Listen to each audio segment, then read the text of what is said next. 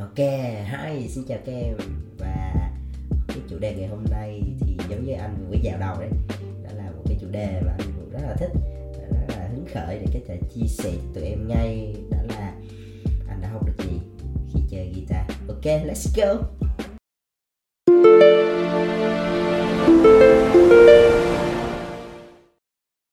Yeah. Hôm nay giới thiệu một cách rất là đặc biệt đúng không? Đã lâu lắm rồi anh mới chơi lại guitar. Phải nói là anh chơi guitar cũng khá là lâu, từ thời xưa đi còn sinh viên, sau đó anh bỏ vài năm. Cho nên tụi em mới thấy là em đã biết chơi guitar thì sẽ biết là anh đánh nó cũng chả hay tí nào đúng không? Kiểu chơi mà kiểu chơi mò mò đấy. Nhưng mà cũng rất là sao là tình cờ, như là gần đây tự nhiên anh lại nổi hứng chơi guitar. Một phần là có thể là mình bắt đầu cảm thấy yêu đương trở lại đồ, cho nên là thường thì khi anh đang yêu thì nó hay lãng mạn lắm. Thường là ví dụ như mình sẽ bày những cái trò gì đó cho nó vui, ví dụ như là làm thơ ca, viết văn hay là chia sẻ bài hát và chơi đàn hát gửi cho bạn thì cũng là một cái rất là hay. Thì khi mà anh chơi guitar lại thì anh cảm thấy là wow, khi mà mình chơi guitar mình học được nhiều. Nó không chỉ là những cái mà nó liên quan tới âm nhạc mà nó còn rất nhiều cái bài học thú vị đằng sau đó nữa. Ok, vậy hôm nay anh sẽ chia sẻ cho tụi em nhé. Còn một cái lý do nữa mà nó tạo một cái cảm hứng cho anh khi mà anh làm cái chủ đề lần này, đó chính là vào, anh còn nhớ là cách đây khoảng hơn một năm, lúc đó thì anh tham gia vào một cái câu lạc bộ, gọi là một cái tổ chức, nói đúng hơn là một cái hiệp hội. Một cái hiệp hội này là một cái hiệp hội mà gọi là kết nối về mặt thương mại kinh doanh lớn nhất trên thế giới. Thì cái hiệp hội này nó thường là dành cho những cái lãnh đạo, những chủ doanh nghiệp và những CEO.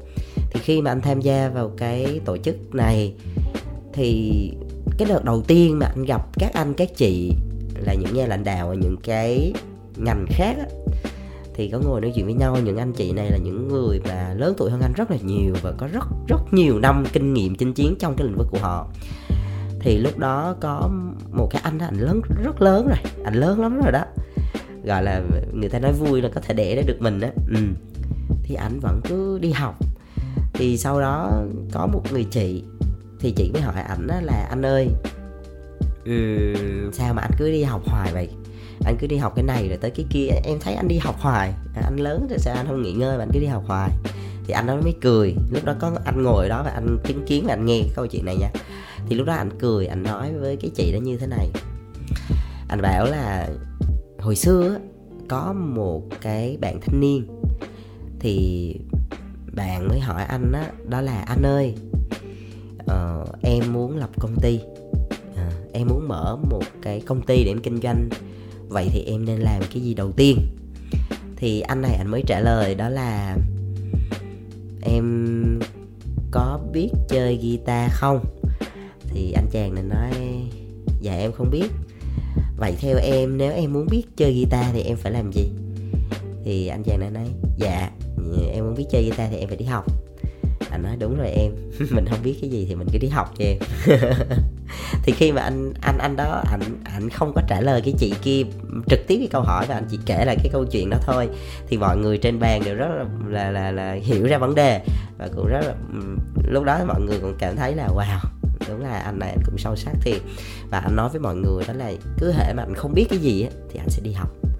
Nó chỉ đơn giản vậy thôi, chứ không có chờ đợi một cái phép màu nào hết. Thì anh thấy một cái tư duy này rất hay, cái tư duy này rất hay, bởi vì nó có liên quan tới câu chuyện guitar, cho nên là anh muốn cài cắm vào đây. Thì khi mà anh chơi guitar tự nhiên anh nhớ lại cái câu chuyện này, thì anh muốn chia sẻ với tụi em. Thì hôm nay anh sẽ chia sẻ cho tụi em biết là anh là bản thân là một cái người cũng có học về guitar, và nó cũng cho anh nhiều thứ. Thì nó sẽ cho anh rất nhiều bài học, nó không chỉ là trong cái guitar không, trong cái môn âm nhạc không, mà nó còn cho anh nhiều thứ ở trong công việc và cuộc sống nữa. Ok, thì lúc đầu thì kể cho tụi em nghe một vài cái câu chuyện nho nhỏ về cái cảm hứng ha. Và vậy thì cái điều đầu tiên mà anh muốn nói với tụi em đó là cái gì? Như lúc đầu mà anh có chia sẻ, qua cái câu chuyện trên chắc một số em cũng sẽ đoán ra được một cái bài học đầu tiên mà mình có thể nhận ra, đó chính là không biết thì học, muốn giỏi thì càng phải học. Đúng không? Người ta hay nói là không biết thì hỏi, muốn giỏi thì học. Nhưng mà đối với anh thì không biết thì học, muốn giỏi thì càng phải học. Đó là một cái nguyên tắc đầu tiên mà anh rất là mong muốn gửi tới cho tụi em cái điều này. Vì sao cái việc này nó quan trọng? Bởi vì tụi em hình dung á, kiến thức nó là một cái thứ mà nó sẽ khiến cho mình mở ra được cái thế giới rất là nhiều. Và đặc biệt đó là cái sự tự học là một cái thứ nó rất là đáng để hoan nghênh. Và bây giờ cái việc tự học nó rất là đơn giản, mọi thứ là nó có trên mạng hết rồi. Tụi em chỉ cần muốn học cái gì đó, tụi em lên mạng tụi em search là nó ra thôi. Nói thật nhiều lắm luôn á, free cũng có, rồi có phí cũng có, rồi lớp học cũng có đầy. Hoặc là mình có thể đọc sách, có rất là nhiều thứ, miễn là mình muốn thôi là mình sẽ học đó. Một cái điều nữa đó là khi mà mình học á, thì nó có một cái nguyên tắc như thế này, thì anh cũng muốn chia sẻ với tụi em từ cái kinh nghiệm của anh nhé. Đó là đúng, đủ và đều. Anh nói lại nè, đúng, đủ và đều. Nó là như thế nào? Đúng tức là tụi em hãy học đúng theo cái mục tiêu về cái định hướng nghề nghiệp của mình hướng tới, chứ đừng có học lan man.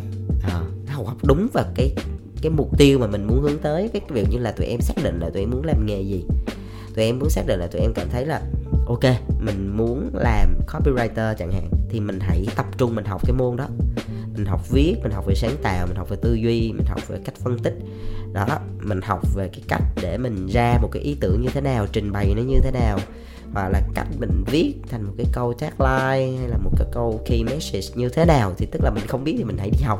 Học có trọng tâm nhé, học theo đúng cái mục tiêu mà mình muốn hướng tới. Đó là cái đúng đầu tiên. Cái đúng tiếp theo á, đó là tụi em hãy làm đúng theo cái kế hoạch mà tụi em vạch ra rồi tụi em học. Chẳng hạn như là tụi anh em đặt ra một cái kế hoạch là cái mục tiêu của tụi em là học cái chương trình, ví dụ như là tụi em tham gia một cái khóa học gì đó online đi chẳng hạn, thì nó có là khoảng 100 bài. Thì tụi em xác định là cứ một ngày tụi em dành ra bao nhiêu tiếng đồng hồ để tụi em học, và tụi em duy trì cái đó trong vòng 3 tháng. Thì sau 3 tháng thì mình sẽ học hết cái khóa đó. Thì đó là cái kế hoạch của mình được lên ra ha. Đó là cái kế hoạch. Và một cái đúng nữa đó là tập trung đúng vào cái thứ mà mình đã xác định nha, đúng trọng tâm nhé. Đầu tiên là đúng mục tiêu nè, thứ hai là đúng kế hoạch nè, và thứ ba đó là đúng cái trọng tâm. Tụi em nhớ cái chữ này nha. Cái tiếp theo á, đó là đủ. Đủ ở đây tức là đủ về mặt thời lượng, đủ về mặt số lượng. Anh lấy ví dụ như là mới nãy anh chia sẻ là mình tham gia một cái khóa học 100 bài đúng không? Thì mình đặt ra là một ngày mình học hết một bài, hay là một ngày mình dành ra 1 tiếng đồng hồ để mình học. Thì đủ tức là mình phải học cho nó đủ thì mình mới được đi ngủ. Đó, tụi em nhớ đơn giản như vậy. Nó giống như là cái việc mà mình đi tập gym chẳng hạn như cái bài đó mình phải tập là, ví dụ như nguyên một buổi tập á, là ít nhất là phải 1 tiếng đồng hồ, tức là 60 phút. Hoặc là em nào thích thì có thể học tập đến 2 tiếng chẳng hạn, hay là 1 tiếng rưỡi. Thì nó phải đủ, mình phải tập đủ bài, đủ giờ thì mình mới được về. đó, đủ là như vậy. Hoặc là ví dụ như cái bài đó mình tập là đủ là 12 reps, mình đã đẩy 3 set chẳng hạn vậy, thì nó phải đủ, mới đủ bài, đủ set, đủ reps thì mình mới về. Đó, đó là cái thứ hai, nó là đủ nha. Mình học là mình đã bám sát theo cái kế hoạch, đủ theo cái thời lượng với số lượng theo cái kế hoạch mình đặt ra nha. Cái tiếp theo đó là đều. Cái này là cái rất là quan trọng này, nó cực kỳ quan trọng luôn. Cái này là một cái thứ mà anh phải nói là nó cực kỳ kinh khủng, giống như cái bài cái số mà sức mạnh của ly đòn. Cái đó là anh cũng chia sẻ về cái yếu tố đều này rất là nhiều, nó kinh khủng lắm. Thì em nào mà chưa nghe cái số đó thì có thể quay lại nghe nha, sức mạnh của ly đòn nha. Thì cái đều này là một cái thứ mà khiến cho một cái người này trở nên vượt bậc so với người khác. Thực ra chúng ta cùng nhau là, ví dụ tụi em tưởng tượng nó giống như đi chạy marathon đúng không? Chúng ta xuất phát từ một điểm. Nhưng mà ai là một cái người kiên trì và cứ liên tục đều đặn như vậy thì sẽ về đích thôi. Còn những ai mà đi được nửa đường mà chịu không nổi là bỏ cuộc rồi. Cho nên cái yếu tố đều là một cái rất quan trọng. Đều ở đây tức là nói về cái tần suất đó tụi em. Ví dụ như không phải là tụi em dồn hết 100 bài tụi em học một ngày, mà tụi em chia ra, ví dụ một ngày học một bài thì 100 ngày thì trước sau đó cũng xong. Nhưng mà mình phải duy trì đều nha, phải là 100 ngày nha, là phải xong nha. Chứ không phải là cứ hôm nay ưng học thì học, ngày mai ưng bỏ là bỏ. Như vậy nó sẽ mất cái nhịp á, thì lúc đó nó sẽ rất là khó để mình duy trì. Tụi em tưởng tượng nó giống như một cái flow, một cái dòng chảy á, nó phải đều như thế thì mình mới đi từ đầu cho tới cuối được. Cho nên anh nhắc lại, đó là nếu mà mình muốn học một cái gì đó, một cái môn gì đó mới chẳng hạn, thì mình phải áp dụng cái nguyên tắc đó là đúng, đủ và đều nha. Đó là cái mà anh rất là muốn gửi tới tụi em. Hãy ghi nhớ cái điều này ha. Nó cũng giống như việc anh tập guitar thôi. Anh phải đặt ra, ví dụ như anh muốn chơi cái bài đó đúng không, anh tập trung cho mục tiêu của anh là trong cái tháng đó là anh phải tập cái bài đó. Thì đây là anh tự học hết nha, anh học trên mạng thôi. Thì anh sẽ đặt ra là một ngày anh dành là 30 phút, anh cứ tập đi tập lại, anh cứ tập 30 phút thôi, hết 30 phút rồi ngưng vậy thôi. Nhưng mà nó đều, ngày nào cũng tập 30 phút tập được hay 30 phút tập không được thì cũng là hết 30 phút. Nhưng mà ít ra thì ngày nào mình cũng luyện đi luyện lại thì nó sẽ ok.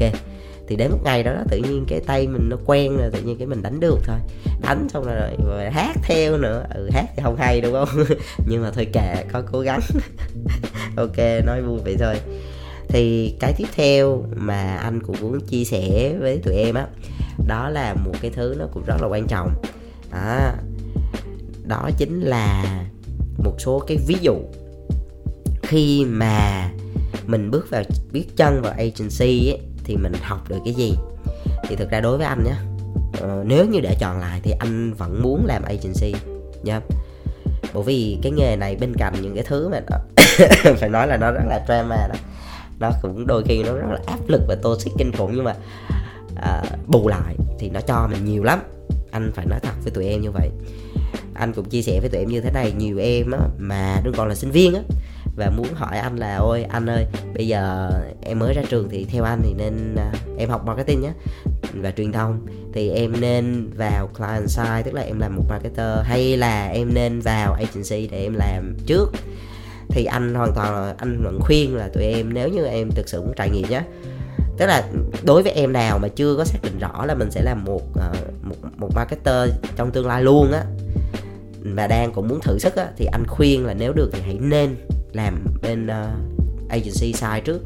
Tức là vào agency, cố gắng bào đi, cố gắng học, cố gắng làm đi. Bởi vì đó là một cái môi trường cực kỳ thuận lợi để cho tụi em học.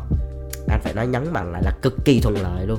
Nó giống như một cái biển rộng lớn mà tụi em chỉ có cần nhảy vào, tụi em bơi trong đó thôi. Nó không thiếu đồ cho tụi em chơi, nó không thiếu trải nghiệm cho tụi em chơi đâu. Ví dụ như anh lấy ví dụ nhé, tụi em học marketing đúng không, tụi em bước vào agency, nó sẽ có rất là nhiều cái thứ mới ở trong đó mà ở trường đại học không có dạy.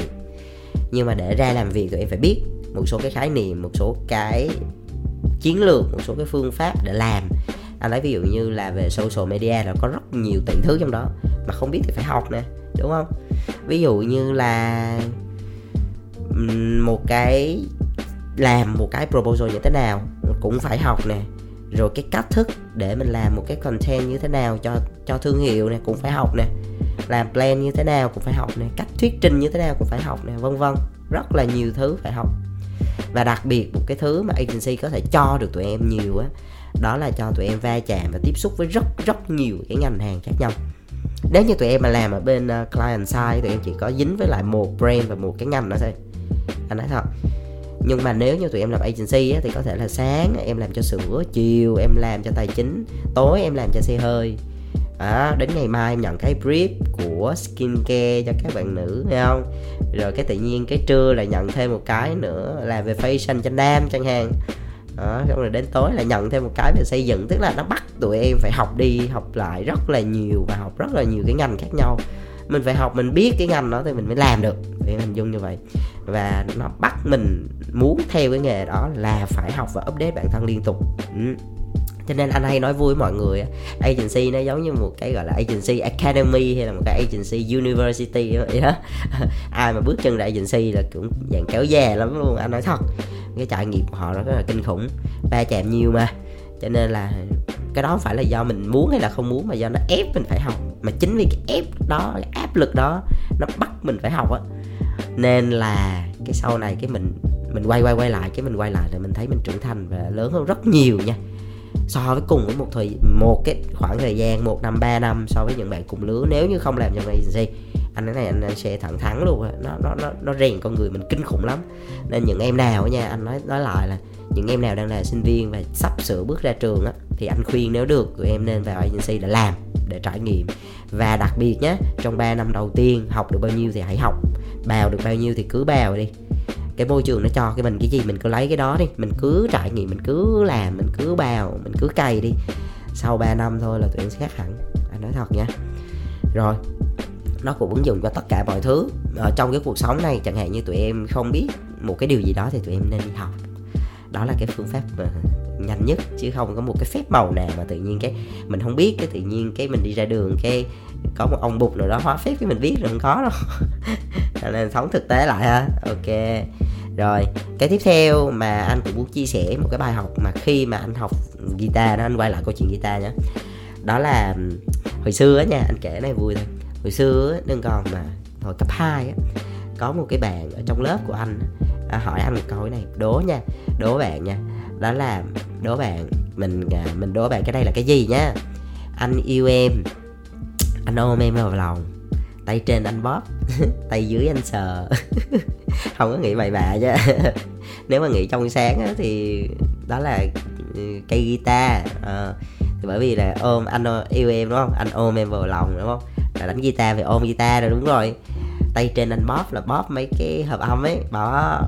Tay dưới anh sờ tức là gậy mấy cái nốt á, gậy hoặc là quạt chả đó, đánh giai điệu á. Thì khi mà anh chơi guitar thì anh cảm nhận được một cái bài học mà guitar nó cho anh, đó là khi mà mình muốn đánh được một cái bài hát nào đó thì nó phải kết hợp với hai cái tay, đó là một cái tay bóp, một cái tay sờ. Cái tay bóp á thì nó phải bóp mạnh, chứ không thôi là cái dây nó nghe không có được cái tiếng, nghe nó tẹt, gọi là bị tịt á. Thì nó phải bóp mạnh vào, nhưng nó rất là đau, thời gian đầu nó đau lắm. Cái thứ hai là tay dưới anh sờ là phải vuốt ve làm sao mà nó phải nhịp nhàng, mạnh cũng không được mà nhẹ quá cũng không được, nó phải vừa và phải cảm nhận linh hoạt giữa hai tay. Thì có một cái bài học mà khi mà anh làm cái hành động này, đó là một cái sự cương nhu phối triển. Giống như cái tay mà bóp á, mạnh á là cương nhá, mà cái tay mà sờ đó, vuốt ve đó, nó là nhu.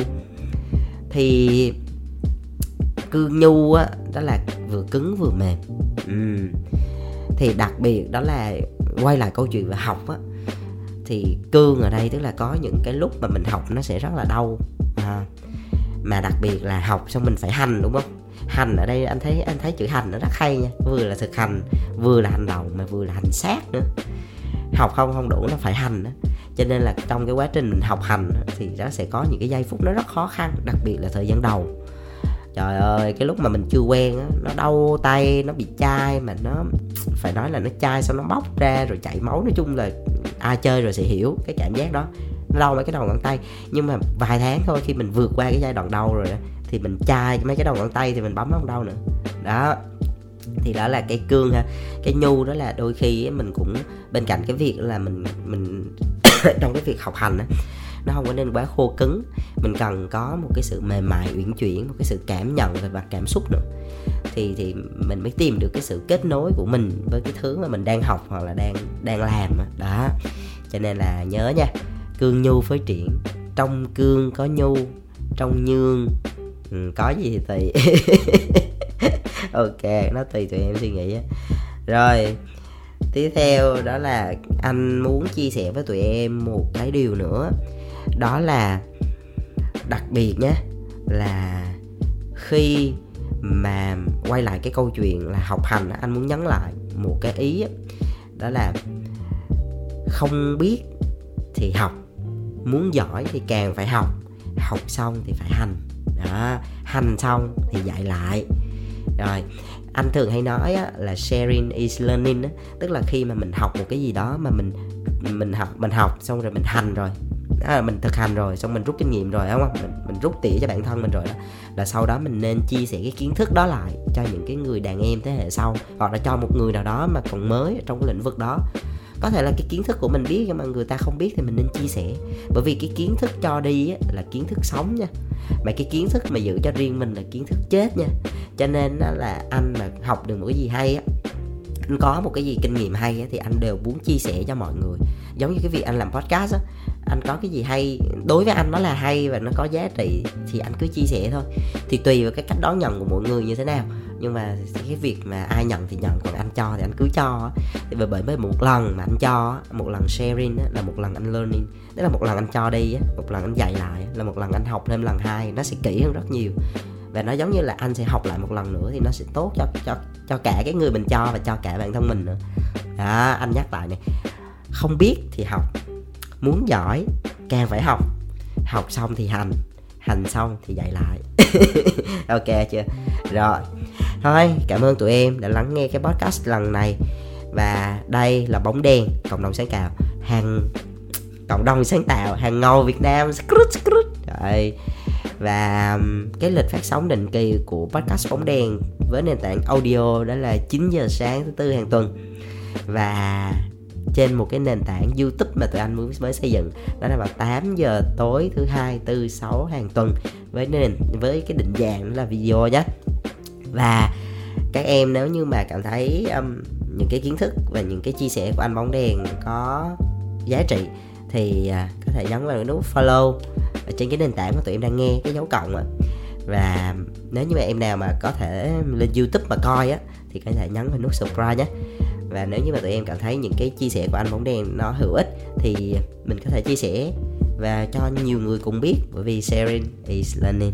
Ok, chúc tụi em khỏe mạnh và luôn vui nhé. Bye bye.